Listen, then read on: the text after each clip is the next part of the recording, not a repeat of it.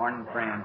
A privilege to be here and and a, to fulfill this great introduction from our pastor, who has certainly taken a real life, wouldn't it?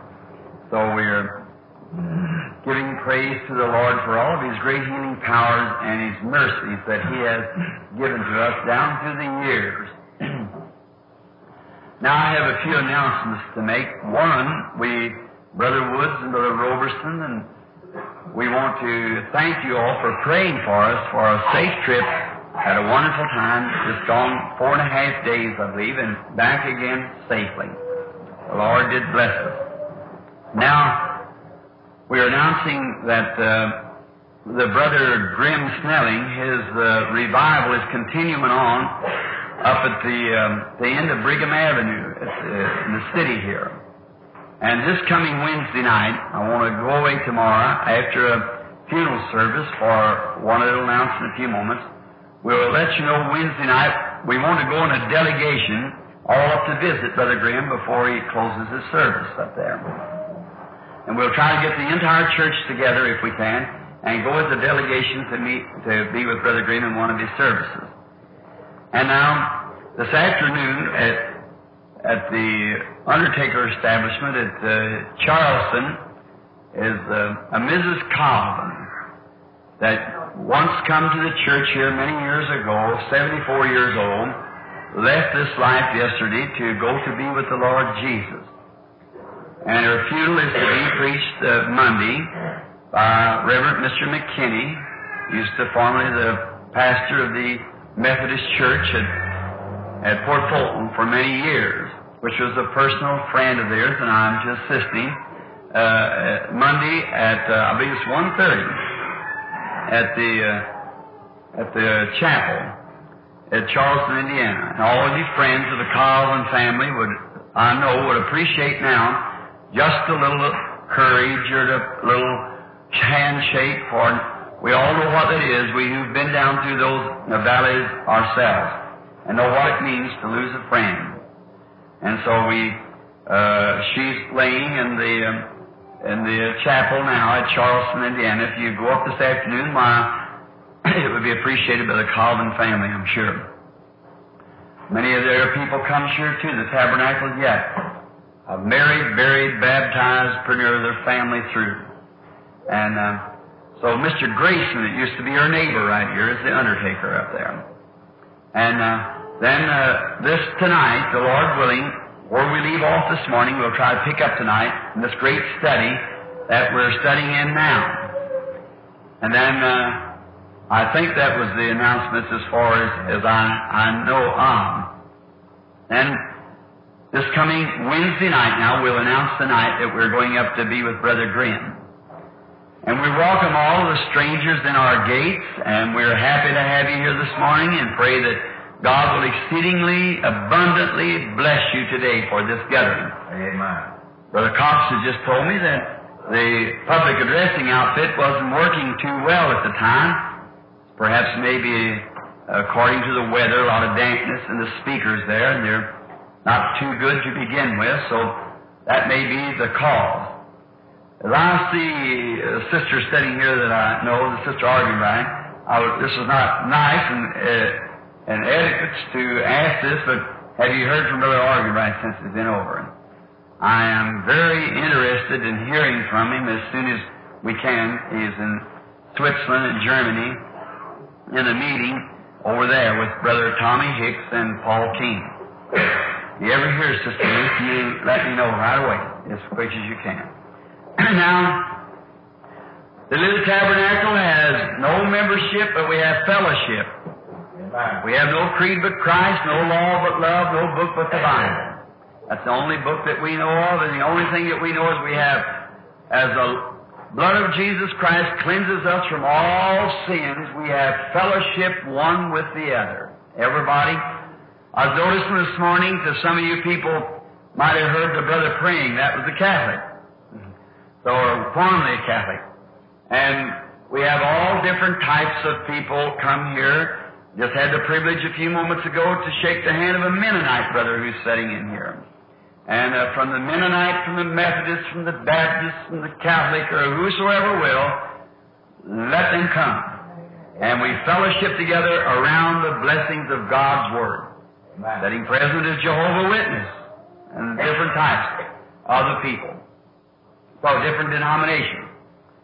I used to love what I do yet. The West. I love horses and cattle that just raised on a farm and I, I love it. And we used to have a roundup and I'd go with them and we had a drift fence. I don't know whether you Eastern people know what a drift fence is or not. It's when you put the cattle into the, the forest, they have a fence to keep them from drifting, what they call it, comes back down to the ranches that eat up the grass where they're raising the grass for the winter feed. And then up in the mountain, they also have drift fences where they separate so many females and male and so forth, called a drift fence.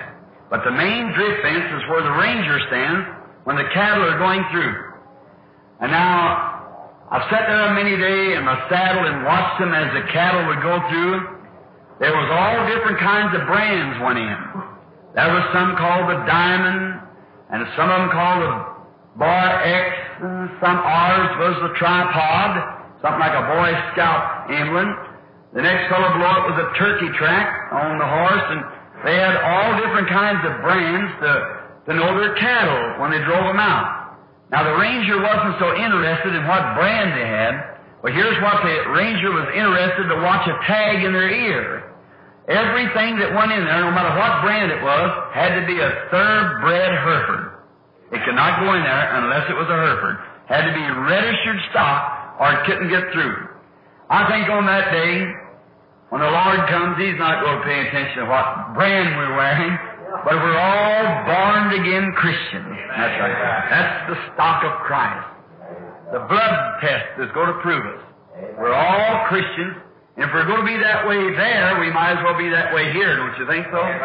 That's the way we appreciate all fellowship from all different churches. Now we're studying in this blessed book of Hebrews. One brother has enjoyed it so much so he's taken the tapes and he's making a book of lectures on this.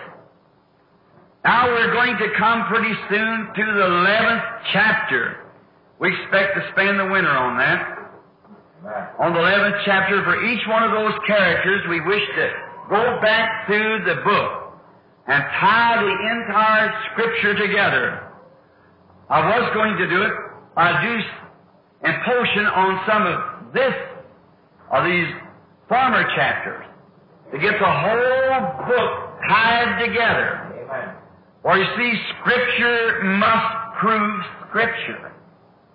Therefore, if there's any contradiction, that anyone would think that the Scriptures contradict each other, that's an error. There's no Scripture contradicts the Scripture. The, the contradiction is or that maybe it contradicts our way of looking at it, but it doesn't contradict itself. I've been in ministry going in 26 years now, and I have never one time found one thing in the Bible that contradicts anything else that's written in the Bible. And I, I just know it isn't there.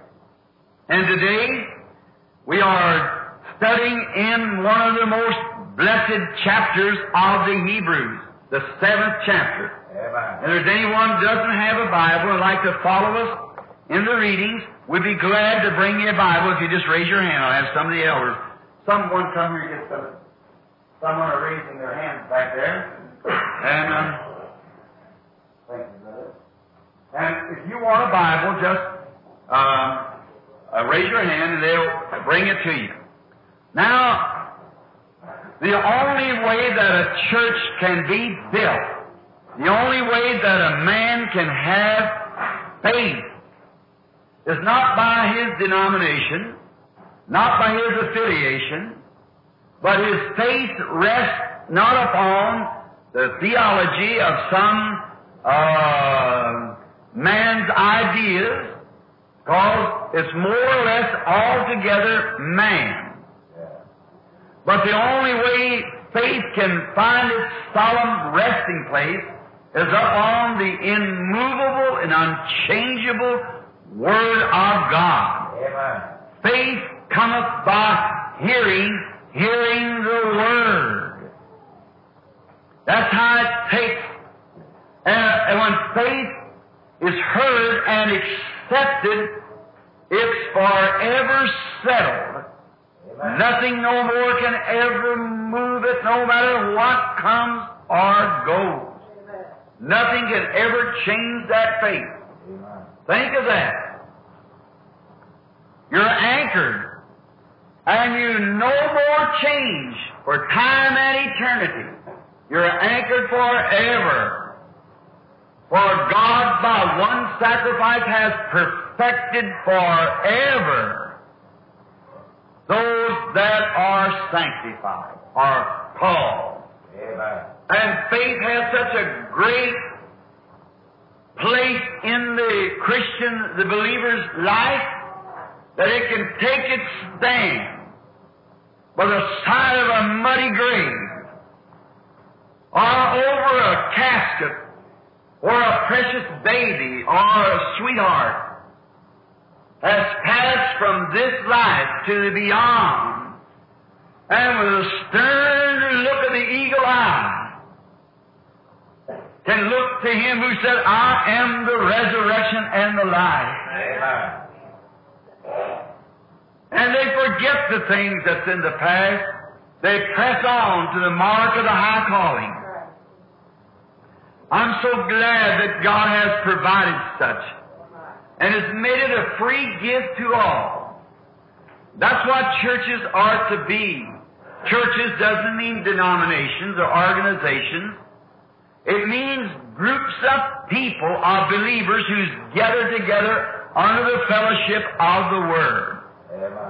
And this marvelous teaching here of St. Paul, in the backgrounds, in the former chapters, he has specifically been dealing with the supreme deity of the Lord Jesus and who he was. Christ was God made so that man could feel him and touch him and, and fellowship with him. Christ, the Lord Jesus, was the body that God dwelt in. God was made flesh and dwelt among us. 1 Timothy 3.16. Without controversy, great is the mystery of godliness, for God was manifested in flesh.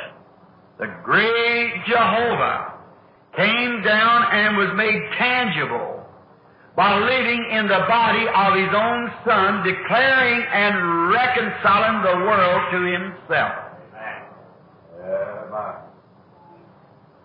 God was nothing, Christ was nothing short of God, and, and God was nothing short of Christ. The two together made the Godhead bodily. Made a little lower than angels so that he could suffer. Angels cannot suffer. Jesus was the tabernacle that God dwelt in. The Bible said in the seventh chapter of the Acts of the Apostles, at tabernacles and sacrifice and burnt offerings thou wouldest not, but a body hast thou prepared me. Howbeit the Most High dwelleth not in tabernacles made with hands, but a body has thou prepared me. That in tabernacling or dwelling in a fellowship with man, God permits, as soon as we're through with this chapter here, or through with this book, we want to go back and pick up the book of Ruth and show in there that how God became kinfolks to us to reconcile the lost back to Himself by fellowshipping and becoming one of us. The Redeemer must be kinfolks. And the only way that God could become kinfolks to us is to become one of us. So He could not become an angel and be kinfolks to man. Last evening when I was talking to the heartbroken son, my partner, of the mother that's just passed away, Said, oh, Brother Bill, I guess she's an angel tonight. I said, no, Earl, she'll never be an angel. She's a woman tonight. Just as God made her and will always be. Never angel. God made angels. He never made man become angels. He made angels and man. So man will never be angels and angels will never be man. God made them different. Now, and in Christ, becoming flesh to redeem out of that great beyond where man had fell in that immortality. But sin had come down, God came down and taken on the form or the shape of a man. And became kinfolks to us that he might bear our sin and our death. And in one of the illustrations we were giving in the previous lessons, just a little background so the newcomer would understand. God on his road up to Calvary, as the sting of death was upon him, and was buzzing around him, and finally it stung him till he died. He died till the sun quit shining. He died until the moon and the stars would not give their light. Well, how he had to do that? To anchor the stinger of death. If he had been an immortal person, if he'd been in the theophany or been in the spirit, death has no control of that. It had to become flesh that he could take the stinger of death. But when a bee or an insect who stings once stings deep, he'll never sting again. He leaves the stinger in the flesh. That's what Christ be, or God became. Christ dwelt in flesh that he might anchor in his own flesh the stinger of death. And when death pulled away from him at the cross, it left its stinger. It cannot sting a believer anymore. It can make a humming noise. It can make a buzz and a threat. But it cannot sting. It has no stinger. The great St. Paul on his death march screamed and said, Oh, death, where is your sting? And grave, where is your victory? But thanks be to God who's done give us the victory through our Lord Jesus Christ. For both death and grave has lost its power. Amen. Now, then last Sunday we taken leaving the principle of the doctrine of Christ. In the sixth chapter, we read this, let us go on to perfection. And we found out that the people today in many churches, along with the Branham Tabernacle and different ones, we lay too much on studying about the principles of Christ. He was the son of Abraham. He was the son of, of uh, so-and-so, and all back to genealogy. But the Bible said, let us lay aside those things and go on to perfection. First, you must know the doctrine. And then you must know all these things. Then let's lay them aside. He said a resurrection of the dead, laying on of hands, baptisms, and all those dead articles of God. Yet they, they have no life in them. But the church today just goes to those things. Oh, we believe in the deity of Christ, yes, sure. We believe in water baptism, yes, sure. Laying on of hands, Paul said we'll do all this if God permits. But in the face of all that, let's lay it aside now and go on to perfection. Now, the church cannot be perfected through organization. It gets further away from God all the time, or farther away from each other. We draw barriers, we separate ourselves, seemingly not having the faith. But then when we leave those principles of doctrine, if we move on to perfection, then those little things become of not much use. Amen.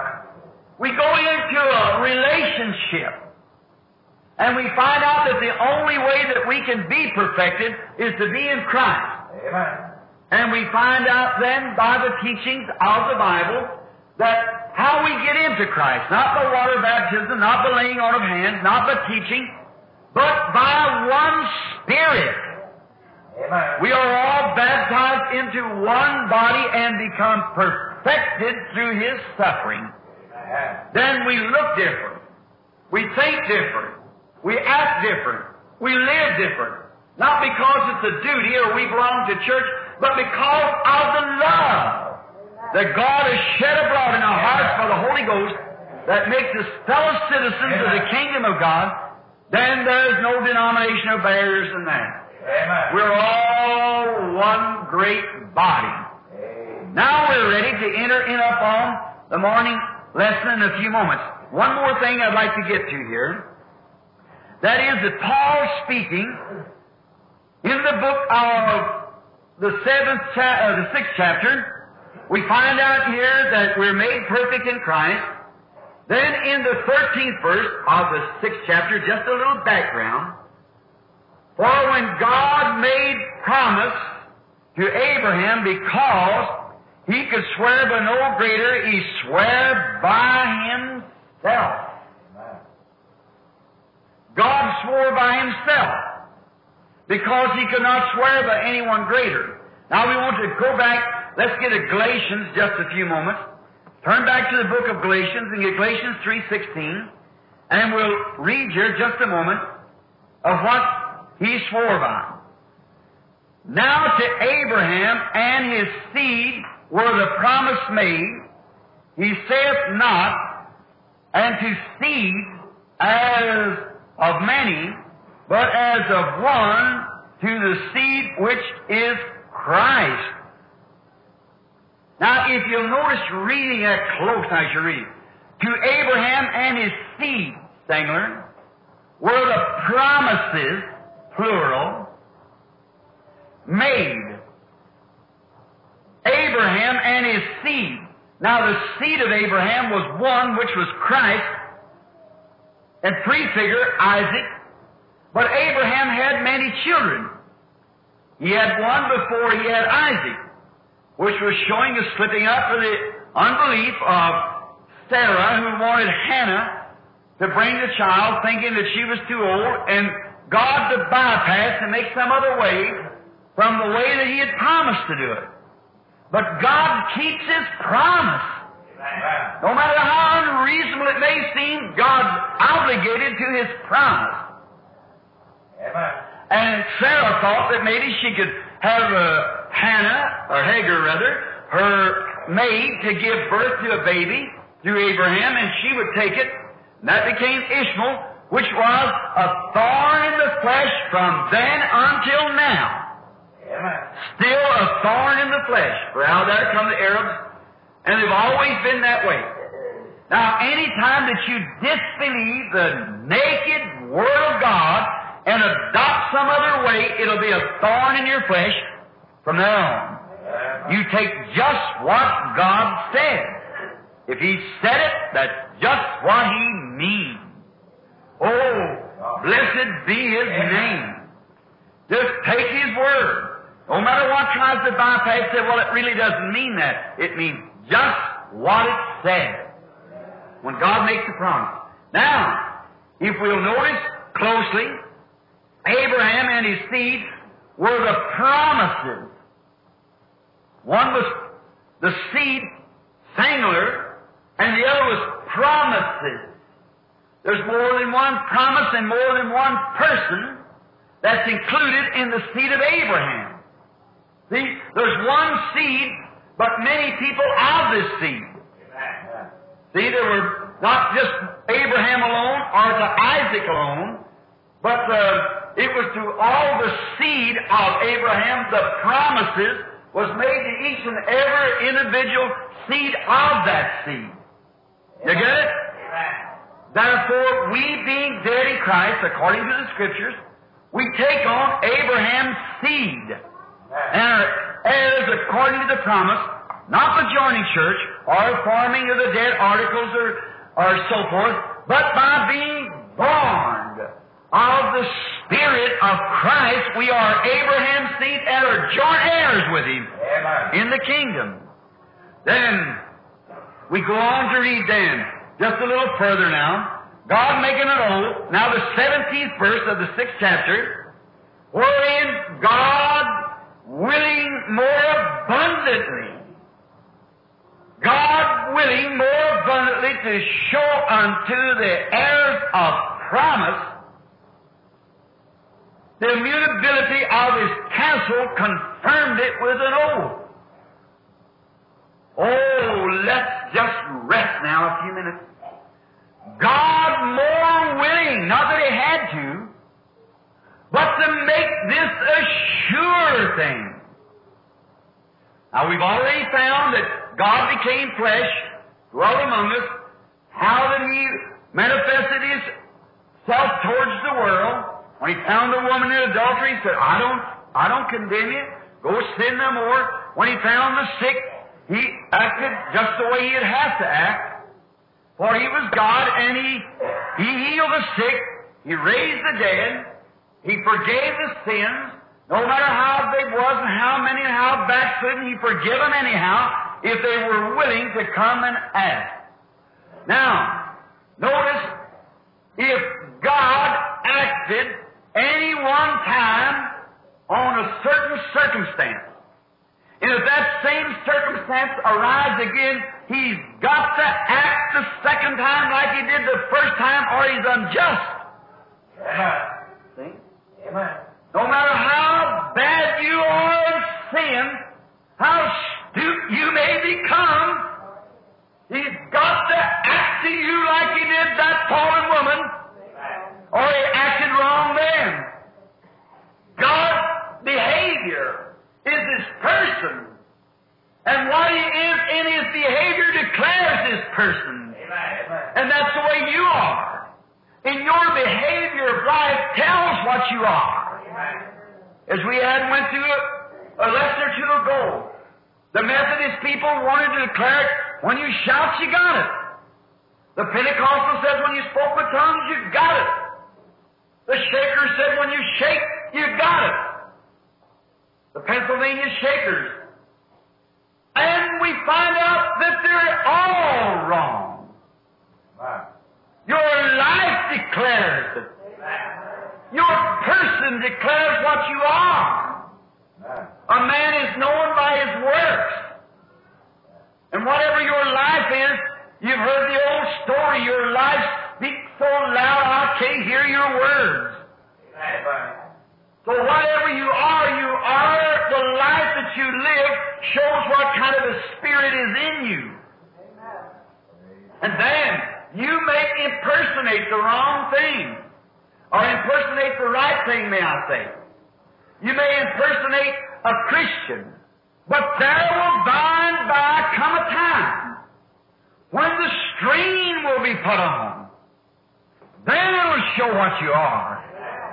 A chain is the strongest at its weakest link. When Christ, the Son of God, was put to the test, it showed what he was. Sure, when you're put to the test, it'll prove what you are. Your life always reflects what's on the inside of you. By and by, be sure your sins don't find you out. That's what we're trying to say. Jesus said in St. John 5.24, He that heareth, Amen. not he that shaketh, he that speaketh, he that, he that heareth my word and believeth on him that sent me has eternal life and shall never come to the judgment but pass from death unto life. It's your faith and your faith confessed by your lips make manifest to the people that can hear, but your life is open before all. So no matter how much you try to act this and do this, it'll never work. It's got to be in you. That's the real kernel of the whole story. Your personal faith in the resurrected Christ as your Savior, that He's at the right hand of God acting in your place this morning as you're acting in His place down here as a witness. A witness is to act instead of somebody. Stand for you as a witness. And as your life reflects here, what your testimony is in Christ, it reflects there and it reflects here. And He is up there as what He is for you reflects both there and here. So you are, by your faith, are you saved and that alone. So sensations, emotions, feelings, anything has no place at all in it. Now, not now, don't think wrong that I do not believe in these emotions. Certainly, but what we're on now, trying to drill to this people of this day, is not emotions. The devil has took those things and went wild with the people, letting them base their eternal destination upon an emotion shouting, speaking with tongues, going to church every Sunday, acting like a Christian. That won't have one bearing at that day. Except the man is born again.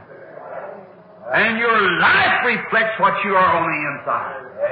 See? Not your emotions. You could have blood in your hands. You could speak with tongues. You could heal the sick. You could move mountains with your faith. And you are nothing yet. First Corinthians 13. See? It's got to be something happened by a birth which comes from God. And God brings a new birth into you and gives you a part of Himself.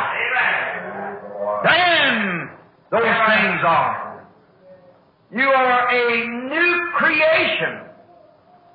I've given that eternal. We went through the word eternal. Forever is the space of time. Eternity is forever. Forever and forever. But there's only one eternity. And we find out that you receive eternal life. And the word in the Greek is Zoe, which means God's life, and you receive part of God's life, which makes you a spiritual Son of God.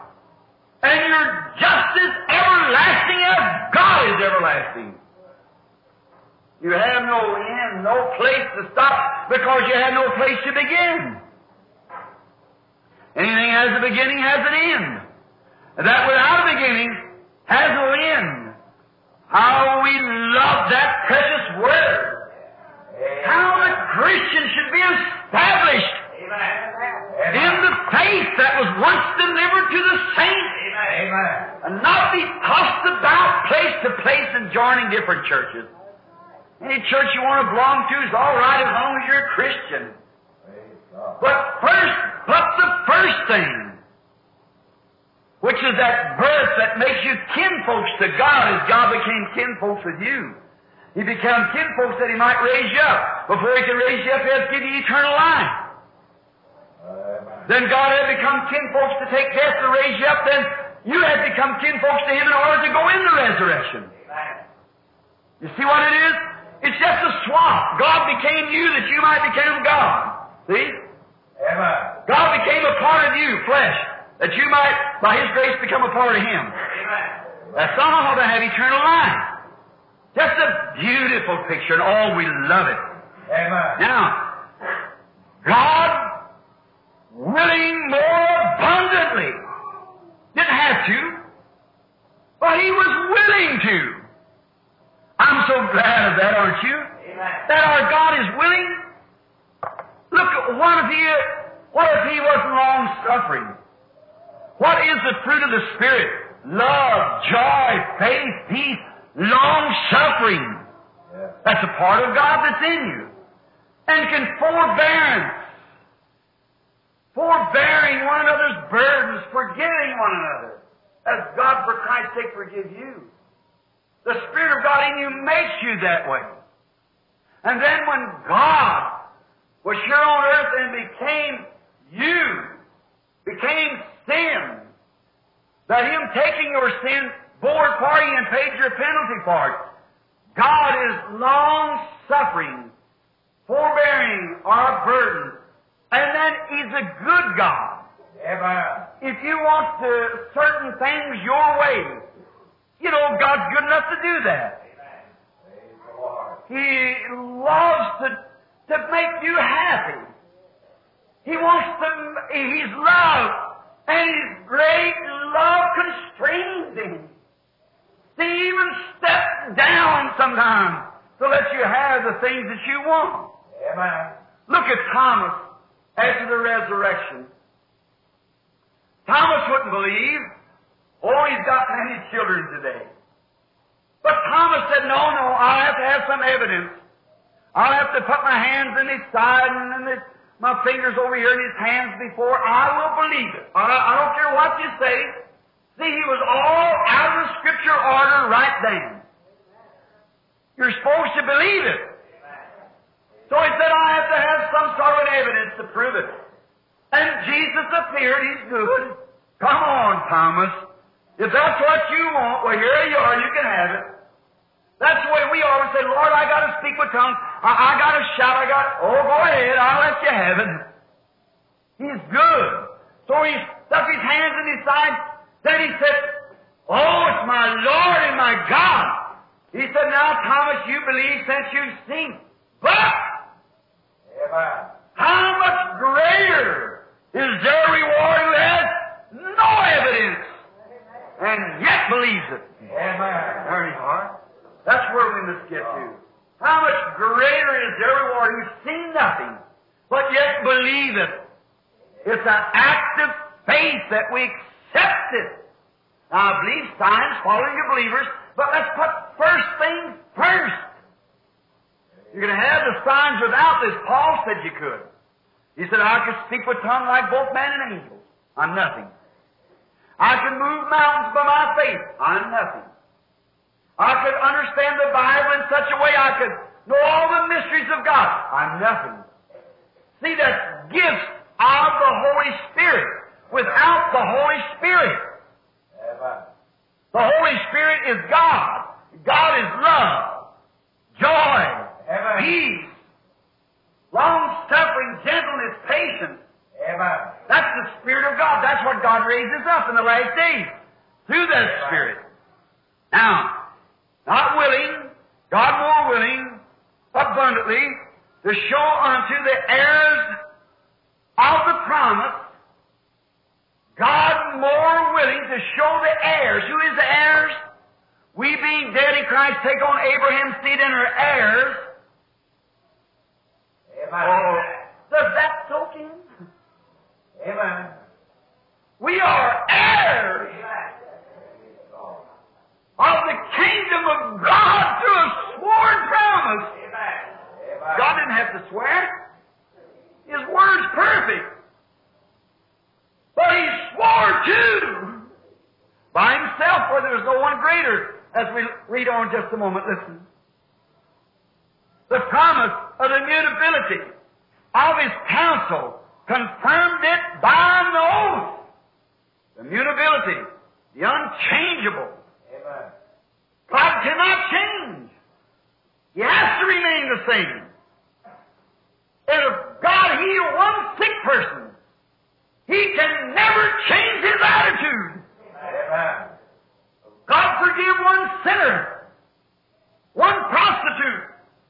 He can never change His attitude. The immutability, the unchanging of God's Word. God said in one place, I'm the Lord who heals all thy diseases. He has to stay with it. Amen. For He's infinite. He knows the end from the beginning.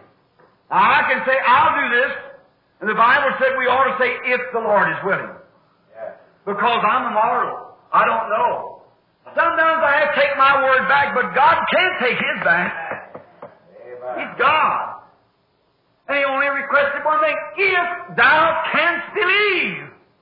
Amen. Oh my! Lord. If you can believe, all things are possible. If thou canst believe. That's all you, if you can, there's the question. But not the question is on God's Word, Because his immutability, he cannot change. How wonderful. Now listen as we read on down. That by two immutable things, in which it is impossible for God to lie. Impossible and impossibility and immutability is practically the same word. Amen. Can't change, can't move, has stayed the same forever. Can't be changed. The immutability and the impossibility, and two by two immutable things in which it was impossible for God to lie. We have two things, yes. First, His Word said He would do it. The second was He swore an oath on it He'd do it. Amen. Oh my. Amen. What type of people should we be? Why should we be tossed about and run about and taking the things of the world and acting like this 1957 streamlined model Christianity? We want to be the old-fashioned type that takes God at His word and calls those things which were not as though they were if God said so. That settles it. Abraham, who the promise was given to him and his seed, he called the things which were not as though they were. For it was God's promise, knowing that God could not lie. He promised him that. And he believed it. As the years passed by, and the promise seemed to get further away to the natural eye, it become closer to Abraham. And Instead of being weak and say, well, maybe there is no such a thing as divine healing, maybe I'm just going, maybe there is no such a thing, maybe I've been wrong in all my conceptions, then that shows one thing that you haven't been born again. Amen. For we got through last Sunday, just a little further back in the chapter, for it is impossible for a man that's once tasted the heavenly gift and thinks to fall away again to renew himself to repentance. Absolutely, totally impossible. For he that is born of God does not and cannot commit sin. For the seed of God remains in him and he cannot sin. The seed of God is the Word of God. Faith cometh by hearing, hearing the Word. The sacrifice is made, it's all over. Amen. Now if you do wrong, God will make you pay for it. But if you do you wrong, you don't do it willingly. This chapter, 47th verse, I believe. For if we sin willfully, as we receive the knowledge of the truth, but after you're once born, you have the truth, not the knowledge of it, but you have accepted the truth. And it's become a reality. And you're a child of God for time and eternity. God swore that He would do it. Jesus said, He that hears my words and believeth on Him that sent me hath everlasting life, and I'll raise him up in the last days. He'll never come to the judgment. He's passed from death unto life. Now, with an oath like that, God willing that we should receive it, now watch what he says here, Paul, speaking to the, the church. Is it possible for God to lie? We ought to have a strong consolation. Uh, Not, well, if the Baptists don't treat me right, I'll go with the Methodists. See?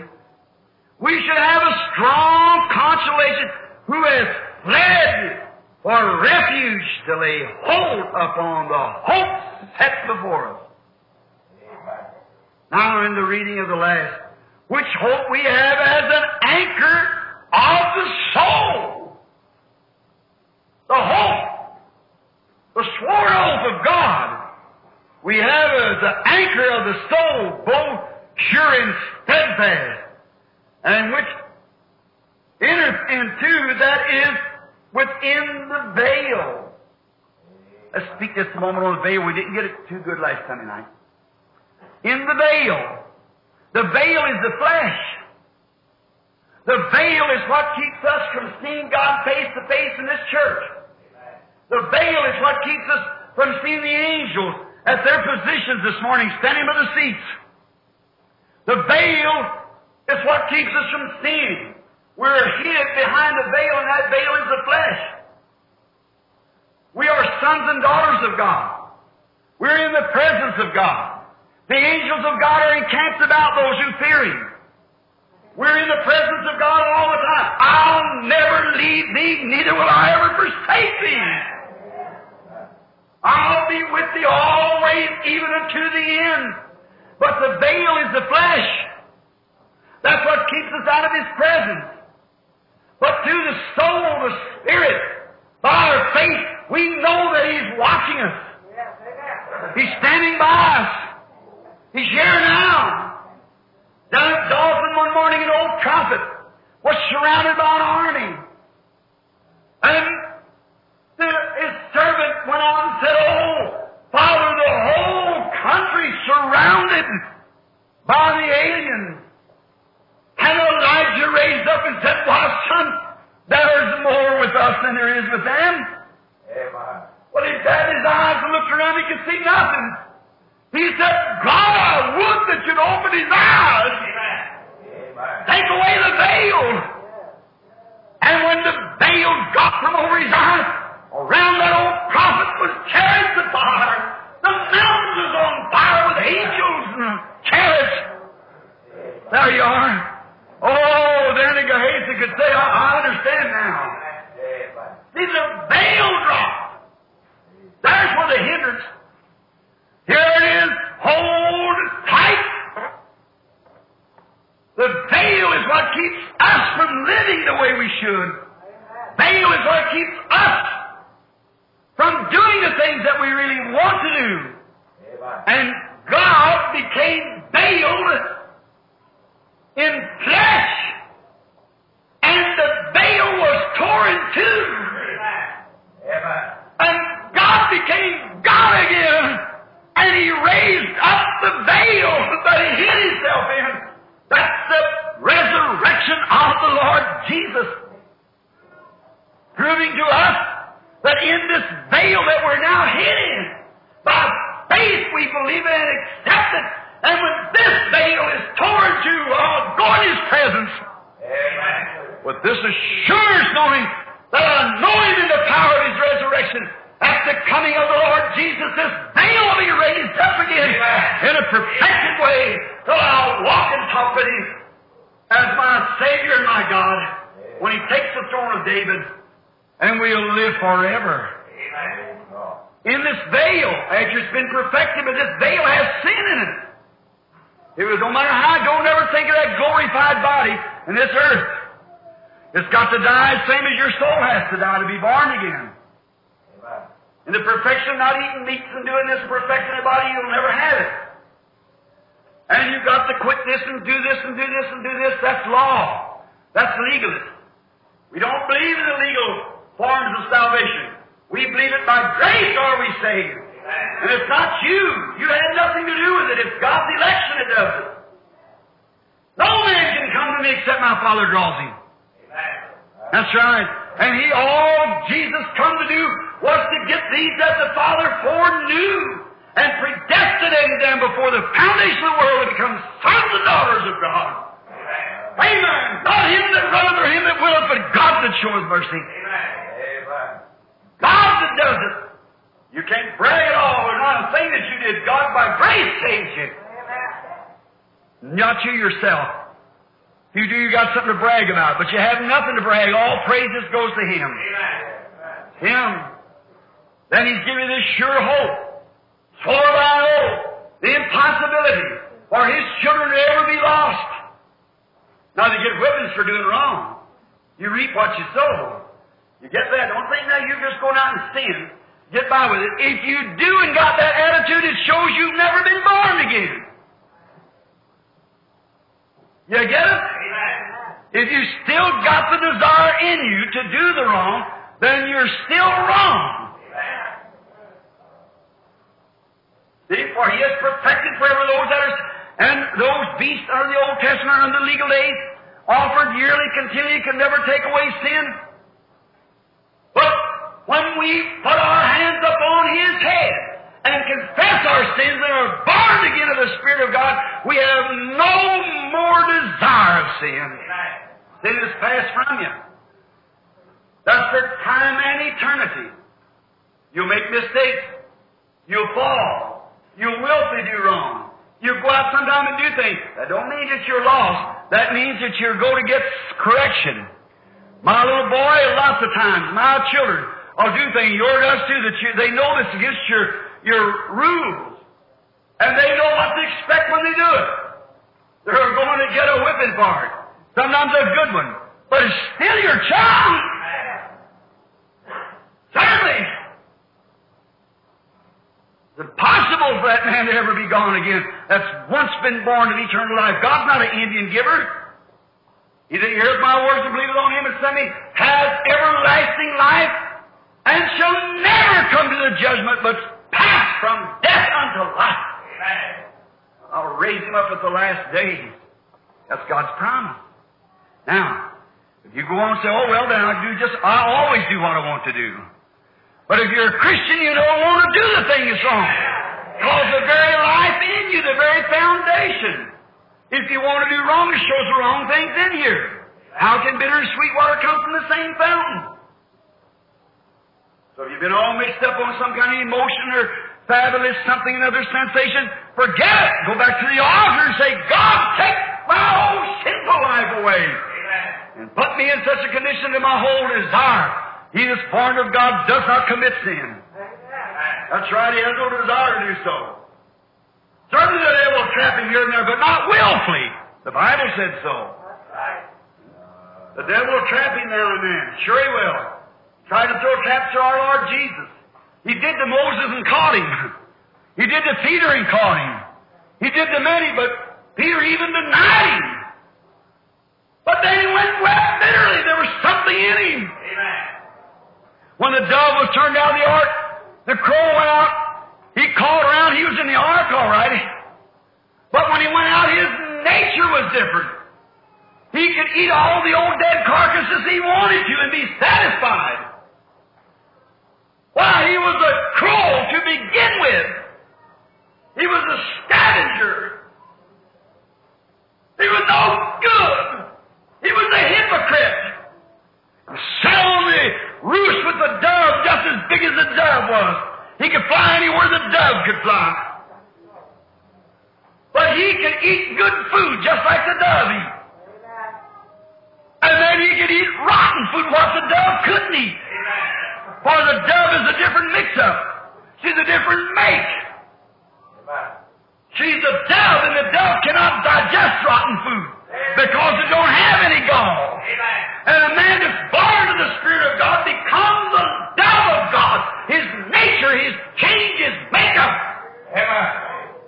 Sir. You put the spirit of the of the dove in the crow, he'd never sit on a dead carcass. If he lay down by mistake, he'd turn and get away quick. He couldn't stand it. And a man that's born of the Spirit of God don't tolerate. He might lie in the barroom sometime, but he'll get out of there quick. A woman might entice him, get him turned around, but he'll turn his head again. You get away from there quick. Why? He's a dove. Right? You ain't going to fool him. Because that he knows my sheep know my voice. And a stranger they follow. He's a dove to begin with. That's what I'm speaking about. The actual something anchors in there. Watch close now, God swore. What, which hope we have is an anchor of the soul, both steadfast,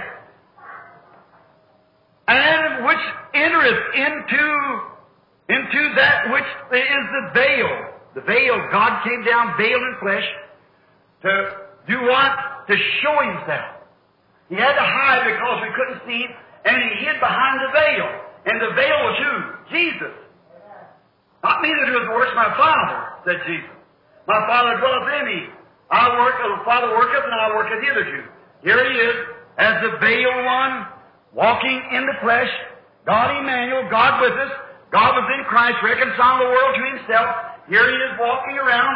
Now, he came down and made a sanctification or a provision or a propitiation that through his offered, paid the price of sin, that he might come back and dwell in us. Amen. Then the faith that we have is a is a veiled faith or a veiled person. Amen.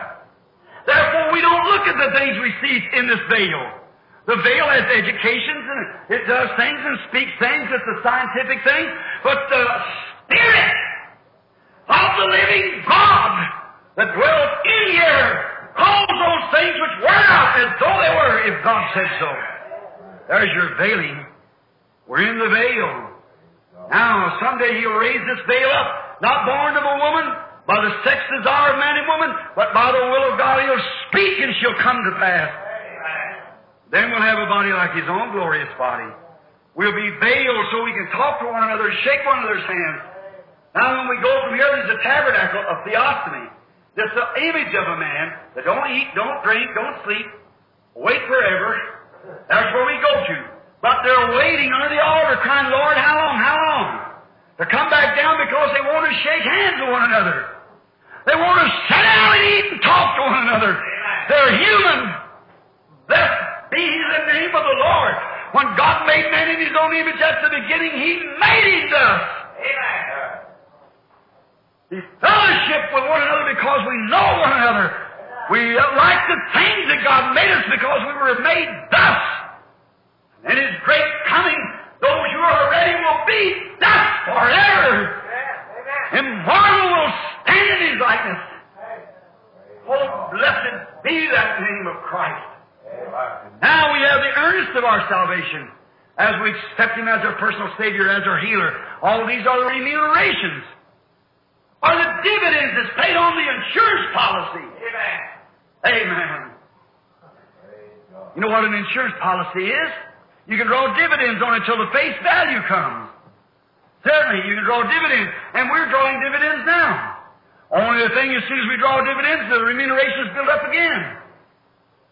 The insurance agent one time said to me, Billy, I'd like to you some insurance. I said, I have some. My wife looked around at me. Now, nothing against insurance, but some people are insurance poor.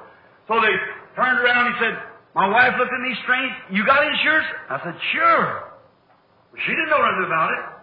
He said, Well, Billy, what kind of insurance you got? I said, Blessed assurance. Jesus is mine. Oh, what a foretaste of glory divine. An heir of salvation, purchased of God, born of His Spirit, washed in His blood. That's very good, Billy. He said, we won't put you up here in the graveyard. I said, it'll take me out. That's the main thing. I'm not worried about getting there. I'm worried about getting out. And since I have the assurance by the sworn God of eternity that He'll raise me up again in the likeness of His Son in the last day, I'll walk boldly and have a consolation and an anchor of the soul that while I'm in this veil, there's some unseen something got me anchored against the rock of ages. When the waters jump and splash, it doesn't make any difference if death, perils, or anything separates us not from the love of God. Amen. My anchor holds within the veil. Let the floods rise, let her dash, let infidels come. The born again believer has an anchor. You can't see through this veil yet. But I know my anchor holds the yonder against the rock of ages. Amen. There's a sworn promise that He'll raise me up the last day.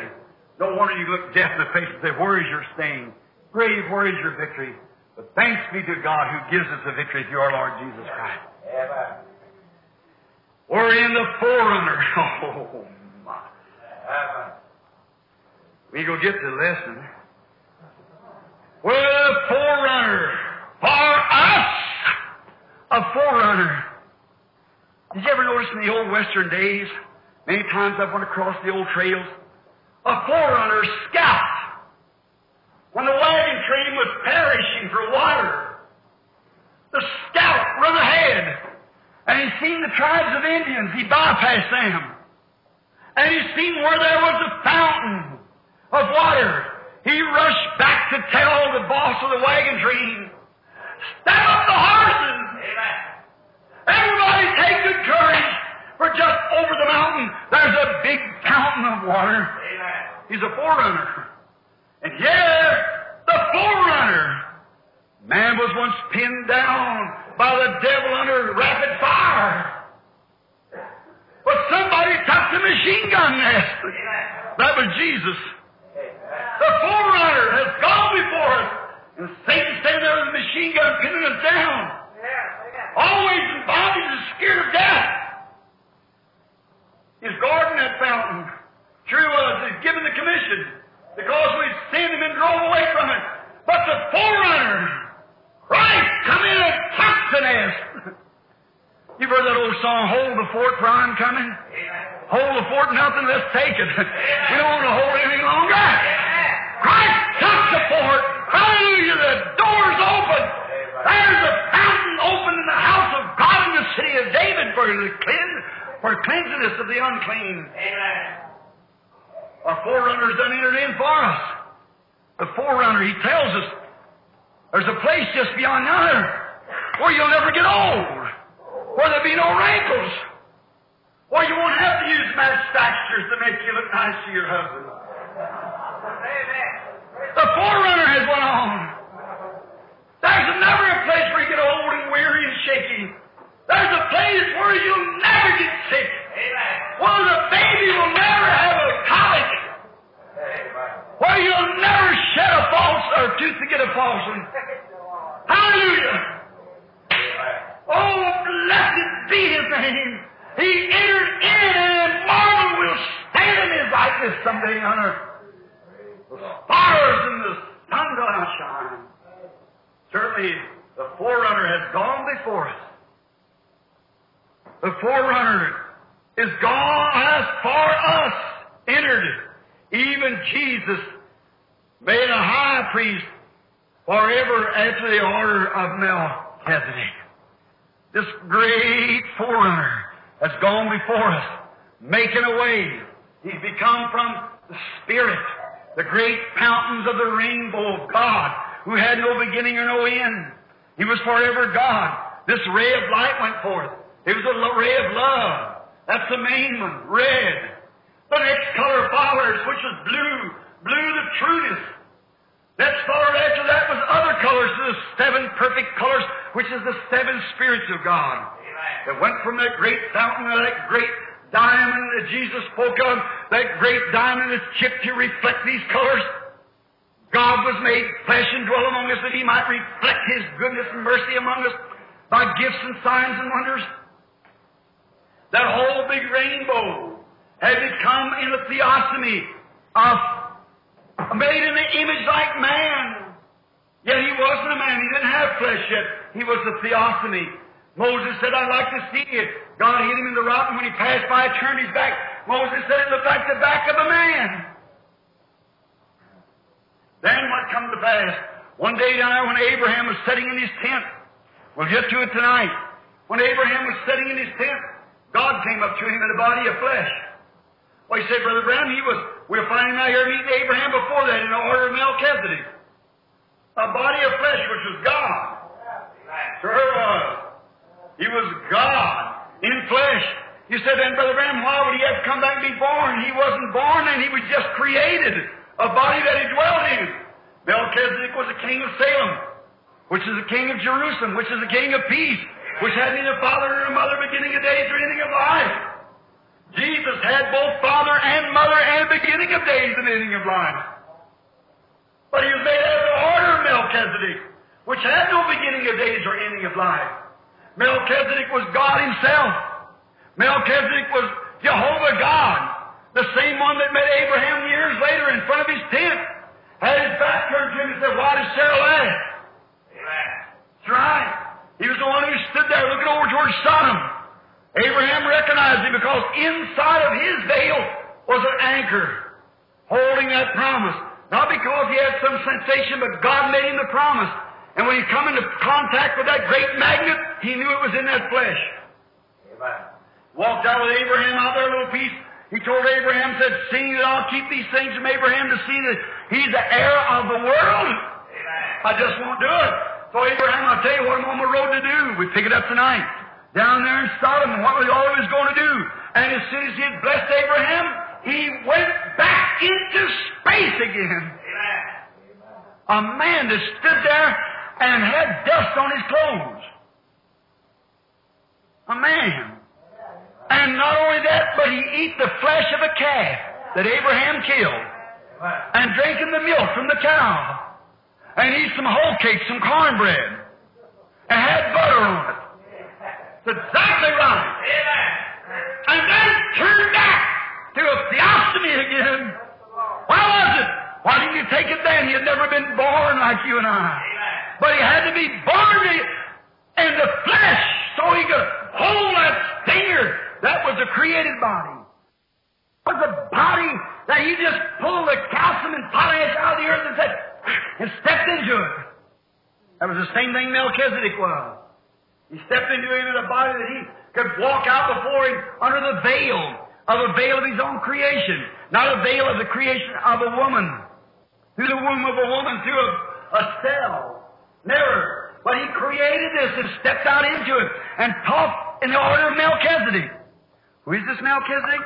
For this Melchizedek, king of Salem, which is Jerusalem, prince of the Most High God, certainly, who met Abraham, returning from the slaughter of the kings and blessing, to whom also Abraham gave a tenth part of all, first being by interpretation, king of righteousness, that great lo- love, that great spirit in the beginning, king of righteousness, after that king of Salem, which is the king of peace, without father, without mother, without descent, having neither beginning of days or ending of life. Amen. Who was it? He never was born, he never will die. Amen. Amen. Who is it? It was God. Sure was. In the foreshadow of the Lord Jesus. Amen. Certainly was, but he had to come through a woman in order you come through a woman. And he had to come the way you come in order to bring you back to him. Amen. Hallelujah! Amazing grace, how sweet the sound that saved a poor blind wretch like me. I once was lost, but now I'm found by His grace. I was blind, but now I see. I understand what He had to do. God became me that I by grace might become of Him. He taken my sins that through His righteousness I might have eternal life. I could not choose myself. My nature was a sinner. I had nothing to do with it. I was born to the world, shaped in iniquity, come to the world speaking lies. Not even a chance at all. Nothing, not even a desire. Tell a pig he's wrong eating slop, will you? See how much he'll listen to you. Tell a crow he's wrong eating on a dead carcass and see what he'll tell you if he could talk. You tend your own business. Certainly. Oh, but the grace of God that changed this nature and give me the opportunity to desire and to crave and to thirst. Amen. Thy love kindness is better to me than life, oh God. My heart will longs after thee. David said, As the heart panteth for the water brook, so my soul thirsts after thee, O God. Amen. God gave man that thirst to worship Him, to seek after Him. But man perverts it by the call of the devil. And he goes and lusts after women and pleasures and things of the world, trying to satisfy that holy creation that God's put in to love Him. He places up on the things of the world. But brother, when it's once changed and that fountain with wiggle tails in it, all kinds of, of disorders of the system has been cleansed out and sterilized, and the pure water of God is put in there. Sin can never touch it. Amen. Amen. Oh, how I love Him. I adore Him. My life, my sunshine, my all in all. The great Creator became my Savior. All God's fullness dwelleth in Him. Down from His glory, the ever-living story, my God and Savior came, and Jesus was His name born in a manger, to the a stranger, the God of sorrow, tears, and agony. Oh, how I love Him, how I adore Him, my breath, my sunshine, my all in all. Oh, God, how could He do it? Man's tried to write it once, said, if we with ink the ocean fill, and every earth a quill, all the skies a parchment made, every man a scribe by trade, to write the love of God above, how that great God of heaven became flesh and taken my sins, to write the love of God above would drain the ocean dry.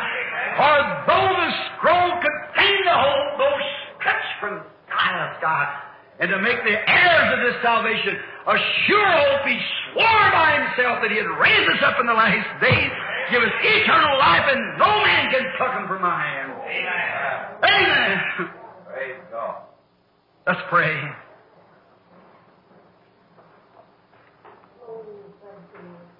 Are you guilty of spurning His love? Have you shunned His blessed being? This great one who made you what you are. And now here you are this morning, this far in life, and has given you an opportunity. Do you want to continue to live? There's only one way to live, that's believe on the Lord Jesus. If you from your heart believe that He's the Son of God and accept Him as your Savior and believe that God raised Him up for your justification, if you want to accept it on that basis, it's yours now. Raise your hand, some unpenitent soul that would like to repent, repent this morning? Say, remember me, brother preacher, as we go to prayer. I too have failed. I've joined church, but I, I know I, I've never had that what you're talking about.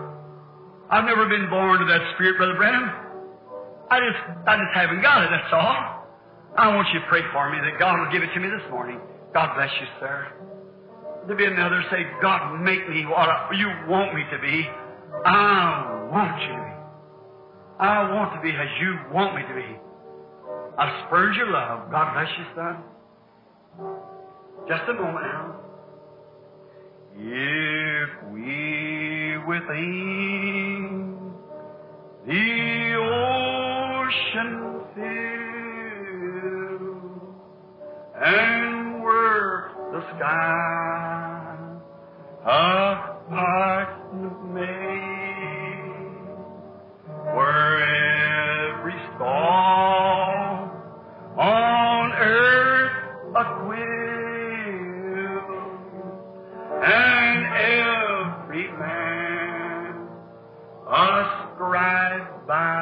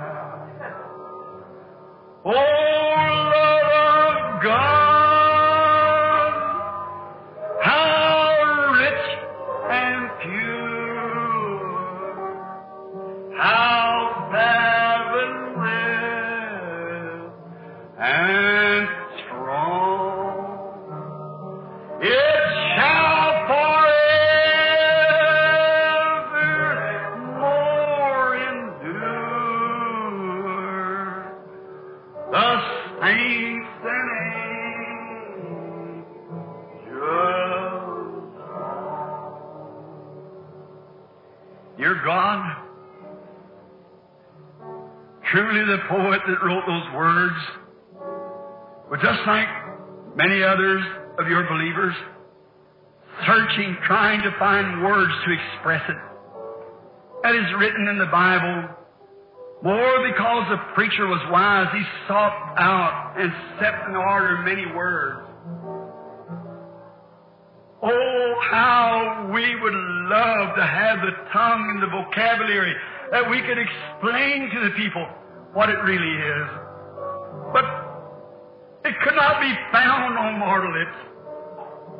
All eternity, doubtless, where they'll ever reveal it, how that the God of heaven ever come to the earth to save poor, lost, wretched sinners. I pray thee, Father, that through these few unbroken words or broken words this morning, as I should said, that someone has found peace and a satisfaction and a strong consolation who's fled for refuge. And may their soul anchor to that promise which God swore to that He'd raise them up at the last day.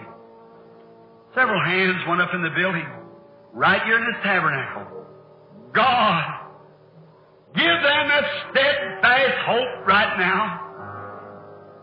May they anchor against the rock of ages. No matter how bad the sea may toss them, their little barks may jump, they have an anchor.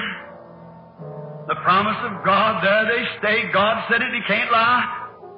He that heareth my words, which I've tried to preach this morning, and believeth on Him that sent me, Jehovah, hath everlasting life, and shall not come to the judgment, but has passed from death to life. Oh, Eternal One, bless those today, and may every person in here that's not under the blood, their soul never been converted, may it happen just now, Lord. You work the mystery. It's all yours. It's committed to you. I pray that you'll give it to them eternal life. May someday over on the other shore, as one by one we go down through the valley, may we meet over there where they'll never say goodbye no more. Someday we'll come to the river at the closing of time. When the last thoughts of sorrow is gone, there'll be somebody waiting that'll show us the way. Well, I won't have to cross Jordan alone.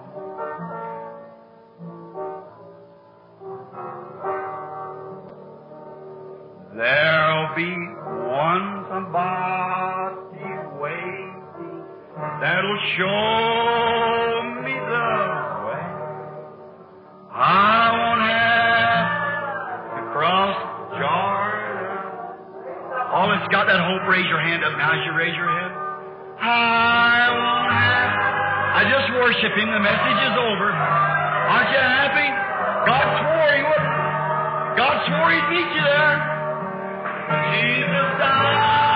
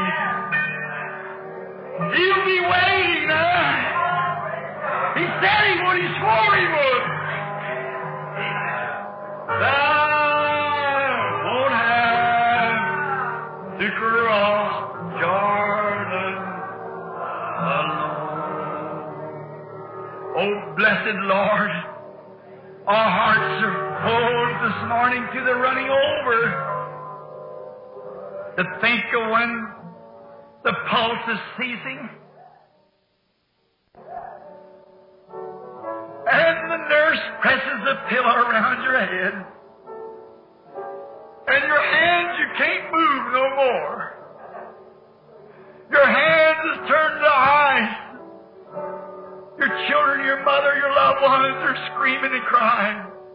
That big door swings open yonder. You'll be waiting. David said, if I make my bed in hell, he'll be there. I won't have to cross it alone. When the sprays of the river begin to flash into her face, God will take the lifeboat, guide us right across it. He promised He would. David the prophet said, Yea, though I walk through the valley of the shadow of death, I'll fear no evil.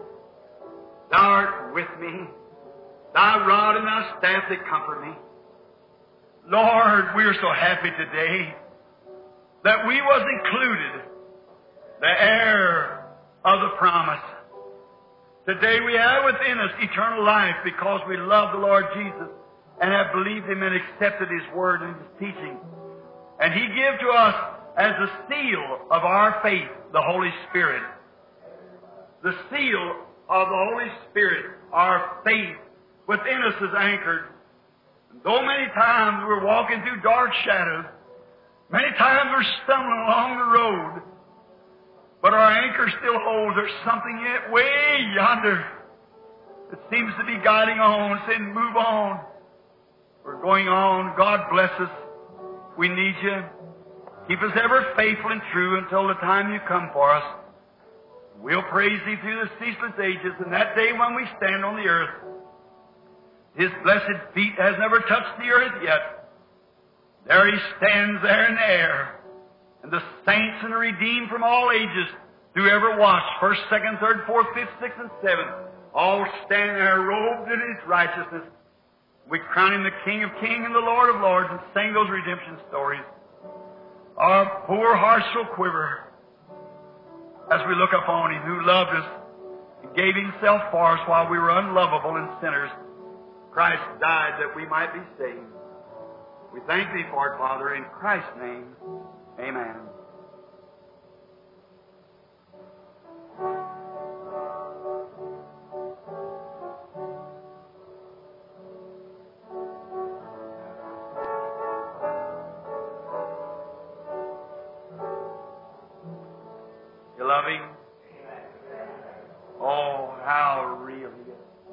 Don't you just feel like you just like to just somehow put your arms around Him? Wouldn't you just love to crawl up and touch His feet, you know? You know, there used to be some people come to my services in Phoenix, Arizona, said, I'd like to talk it over with Him. I like to say, Lord, you love me when my path got so dim. I just love to talk it over with him before we cross over. I, I want to see him. I, I, I just want to see him. To think how I'll feel, how my poor heart will quiver when I see him standing there. I've often wondered, I wish I could have heard that voice say, Come unto me, all ye labor and heavy laden. I'll give you rest. I probably never hear that literally like he spoke it then, but I want to hear him say, This is the last day. It was well done. My good and faithful servant, I enter into the joys of the Lord that's been prepared for you.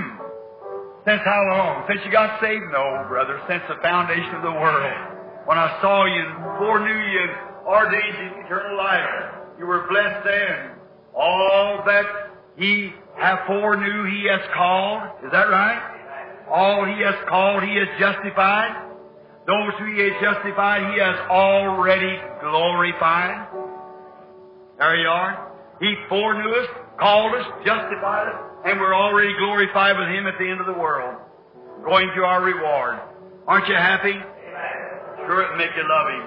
When you couldn't help yourself, and here He come and done that for you. Blessed be the tie that binds such a girding.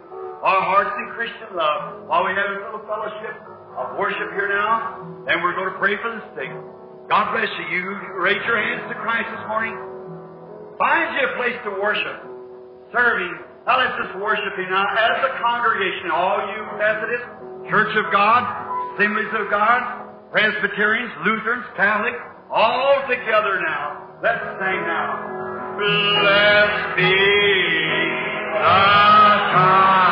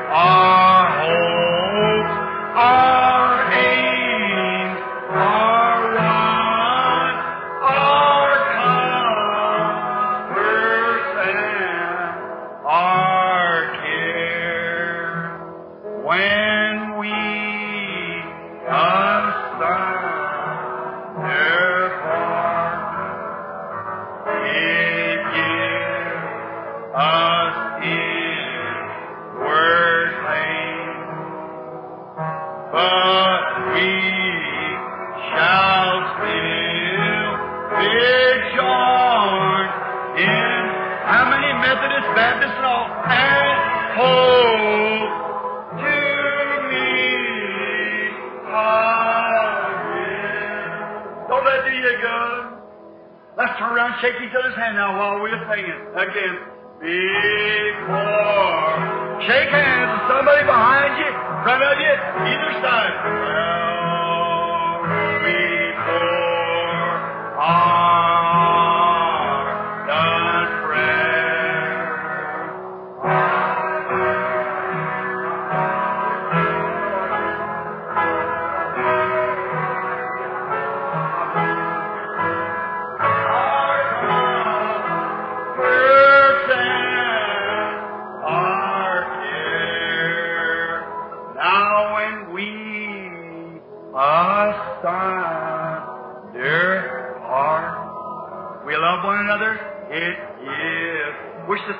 On. See, that's how we think. Word pain, but we shall still be joined in heart, one and to me. If no more here, at that great day we'll meet. Now, Father, receive our worship this morning. Take the word and plant it into the believers' heart. May they not be just tossed about and up today and down tomorrow, but may these words find their resting place in every believer's heart. To know this, that God has sworn by an oath. And there's two immutable things. Of the immutability of God. That is, that it's impossible for Him to lie. That the heirs of this salvation might have this strong hope, steadfast and sure, an anchor in the soul. To know this, that God has promised by a sworn oath, one that He cannot lie, the other is sworn oath on top of that, that He'll raise us up at the last day and give us eternal life. Knowing that after we have been called, that He said that He knew us before the foundation of the world, and predestinated us unto the adoption of children through Jesus Christ. And He foreknew us, He called us. And when He called us, He justified us. We cannot justify ourselves, so He justified us by the death of His own Son. Those who He has justified, He has already glorified. The Word's already spoke, and we're just on our road. Going along rejoicing on our way to glory. Give people faith. And may the little habits and things that's hanging on to the people, may they shake loose from them this morning with this Word of God, which is the anchor of the soul, steadfast and sure. May they shake away from their habits, their little tempers, and the things that been, as Paul said in the further part of the message in a few days, let us lay aside every weight and the sin that does easily beset us, that we might run with patience the race that's set before us, looking to the author and finisher of our faith, Jesus Christ, who was tempted in all manners like we are, yet without sinning. He was permitted to be tempted, but he did not heed the temptation. We're tempted to sin, but never to heed, because the life that is within us is the anchor of our eternal destination, and we hold that sacred to our heart. Now there's many that Satan has afflicted with afflictions. We're fixing to pray for them, Father. May they, as they pass by under the Word of God today, that precious Word that's been preached, the Bible given witness, the angels of God standing near, and the great Holy Spirit above all is standing here to give witness to the Word. Now, Father, as they pass under the Word of promise this morning, may they go from here to be well, to remove their braces, to leave the chairs and, and the cots that they lay on, and to just be made well. Grant it, Lord.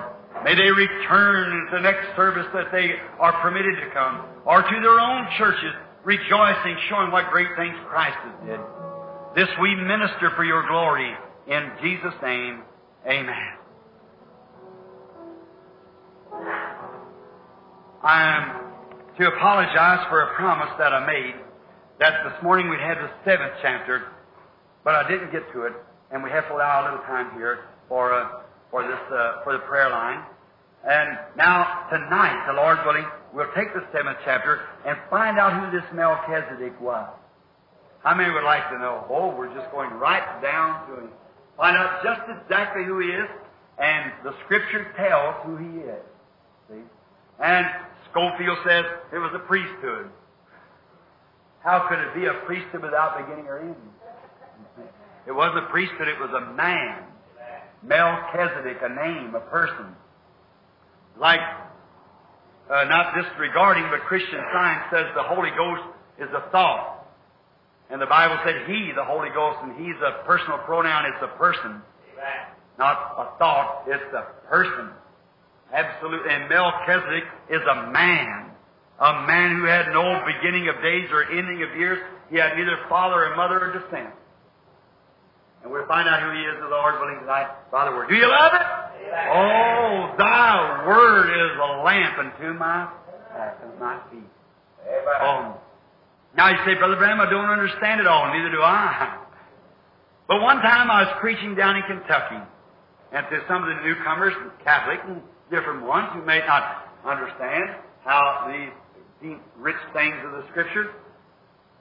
I've been preaching on divine healing. A little barefooted girl brought, she wasn't 15 years old, had a little baby, and it had the palsy. And I said, what's the matter, sister, with your baby? She said, it's got the jerks. She didn't know what to say palsy. She didn't know what to call it. Little thing probably never had a pair of shoes on her life. Some man's darling, long hair hanging down. I said, do you believe? And them little steel gray eyes looked at me. She said, Yasa, I sure believe.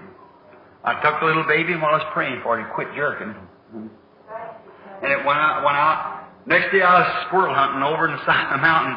I heard some man sitting there talking, old saw buzzing, and I slipped down, I'd been squirrel hunting, they was talking about it, and they sat there chewing tobacco and spitting the leaves of flying like that, and they were talking about now, about the meeting the night before, one of them said, I seen that baby. I went by there this morning. It isn't jerking yet this morning. See? So that was real. And he was spitting, and they had rifles leaned against the tree, so I thought I'd better make myself known. You know, they have feuds down there too. So I walked up, I said, Good morning, brethren. That great big fellow seemed to be speaking. He had a chew tobacco in his mouth like that, way out on the side like that, and big long neck. And he had a great big old hat on. Pulled down over his face. He looked around, he see me, he reached up and got the hat, jerked it off, went, swallowed that chew tobacco and said, Good morning, Parson. Yes, sir. Respect. That's right. How he ever lived over I don't know. But he did. So the next night coming back, there was a man there who wanted to argue with me a little bit. He went to a church that didn't believe in divine healing. So this was a Methodist church, White Hill, Kentucky. So he, so he, he um, went to, he used to stand outside, he had a lantern in his hand. And he said, I want to say something, preacher. I just can't accept that because I can't see it. I said, you can't see it. He said, no, said, I'm a sick man myself. But said, I just can't see it. I said, where do you live? He said, back over on Big Runnix. I said, well, how are you going to get home? He said, well, I'm going to walk home. I said, can you see your home? He said, no, sir. I said, awful dark now, it's cloudy. He said, yeah. I said, how are you going home? He said, by this lantern. I said, the lantern doesn't show light all the way to the house. I said, how do you go? He said, I'll walk with the lantern. I said, that's it. You've got the light of the lantern now, and every time you step this way, the light will keep showing on ahead of you. If you just keep walking, the light will keep going with you. And you do that this morning. You want Christ, the great high priest, the intercessor for your sickness or your diseases or your soul. You might not understand it, we don't, but we're commanded to walk in the light as He is in the light. You make one step in the light, and when you got the light with you, the light will shine to the perfect day. It'll keep the path before you. And we'll walk up this grand old highway. Telling you everywhere I go, I'd rather be an old time Christian, Lord, than anything I know. Ever hear that old song? There's nothing like an old time Christian. Christian love to show. We're walking in the grand old highway and telling everywhere we go, I'd rather be an old time Christian, Lord, than anything I know. I just love it. All right. Now, we're going to pray for the sick. We're not, we don't claim that we can heal the sick. If we did, we'd be telling something wrong. Every sick person in here is already healed. That's what the scripture says. By his stripes we were healed. Is that right? Every sinner that's in here, if there happen to be one, you've been saved since Jesus died. But don't you never die here where your opportunity was placed before you to go into His presence and to try to accept it. It's made for now. Right now, you must accept it. If you go beyond the blood, then you're nothing but you're already judged because you're judged by the way that you treated the atonement of the Lord Jesus Christ. You're, you judge yourself there. So He was wounded for our transgressions, and with His stripes we were healed. So there's nothing I would have to heal you. There's nothing the church would have to heal you. The only thing we could pray for is this, that your faith will not fail. That you'll come to the altar this morning to accept Christ as your healer, as you did for your Savior, and without any, God works miracles. He shows great signs. Blind, deaf, dumb, everything are healed right here at the tabernacle. But whether it is or not, we accept it anyhow. Many times those things are but visions. How many was here about three Sundays ago or four when the man come in here both blind and paralyzed or sitting in a chair with a balanced nerve and before I left home I saw him in a vision. That there'd be a man there, dark hair, turning gray. His wife's attractive looking woman, about 60 years old. She'll come and be crying and she'll ask me to come back and pray for her husband. He sat right there. And I come down, I said to some of the brethren here, watch this. And when we went down to the altar, others had prayed. When I went to pray, I walked right away, come back over here, and his wife rose up and come just exactly the way the Lord had said it would be. People watching to see if it happened that way. It never failed. And so when he walked, come to find out that a man, Dr. Ackerman, down in Birdseye, Indiana, was the one who sent him up here, who is a Catholic. And his boy is a priest in a monastery there at St. Meinrad. And Dr. Ackerman is the hunting partner of mine. And he sent the man up here. And the Lord showed me a black-headed man that was sent him, but I didn't know who it was. And I said, was that Dr. Ackerman? He said it was. See? And then the man, I said, it's thus saith the Lord. Walked down, I said, sir, stand up. Both blind and couldn't, he, the, the balance nerve was gone. He couldn't hold himself up. See? Been that way for years. Been to Mayos and all around. Just prayed the prayer for him and raised him up. There he went walking down through. First he said, I can't see you. Then he screamed, Yes, I can. His eyes come open. There, him being Orthodox, his wife Presbyterian. Some people think that Presbyterian don't shout in Orthodox. You ought to heard them. Sure. They were screaming and hugging each other. Come back, he got his wheelchair and walked on out and down the steps like any other man could see and speak and, and so forth. Had a letter from him, or called the day, I believe, Brother Coxman said his eyes had a burning sensation. Certainly. It's the nerve, the optical nerve, the growing and coming back to life, you know, and taking its place. The curse was taken off. If you let nature have its way, if nothing hinders nature, then it'll, it'll have full sway. If you got a band around your arm shutting off circulation, your hand will finally die. Now, because naturally it'll be all right if you just let it alone. But something's interrupted nature. Then if you can't see it, you no way for a doctor to catch it. Only two things he can work by. What he can see, what he can feel. That's the only thing he can work by. What he sees and what he feels. If he can't see it, then it has to be spiritual. And his only thing one thing can happen. We pray. Christ moves the curse, sends away the devil, and that begins to get normal, well, gets well, and that's all there is to it. In my name they shall cast out devils. Is that right? It's a promise to the church. It's a promise of power. Of what? It's His presence with us. Now what makes us from being perfect this morning to do those things just as He did is because we're still in the veil. See? But we have some feeling in there that tells us, oh yeah. See? And when you accept your healing, no matter what the veil says, it's what the Word says. That's it. That's it. And the, the, the Word always is predominant over anything. God's eternal Word. Look at Sarah, her womb dead. 90 years old. Lived with a husband since she was about 16 or 17, no children. Abraham, a 100. God turned right around and gave him the baby. Amen. Because they believed, they called those things which were not as though they were. Enter that way this morning, friends. And tonight, we expect, if you all are visiting with us, we're happy to have you here this morning. And God be with you. If you're uh, in the city for the evening, we'd be happy to have you this evening uh, on the rest of this service of Melchizedek.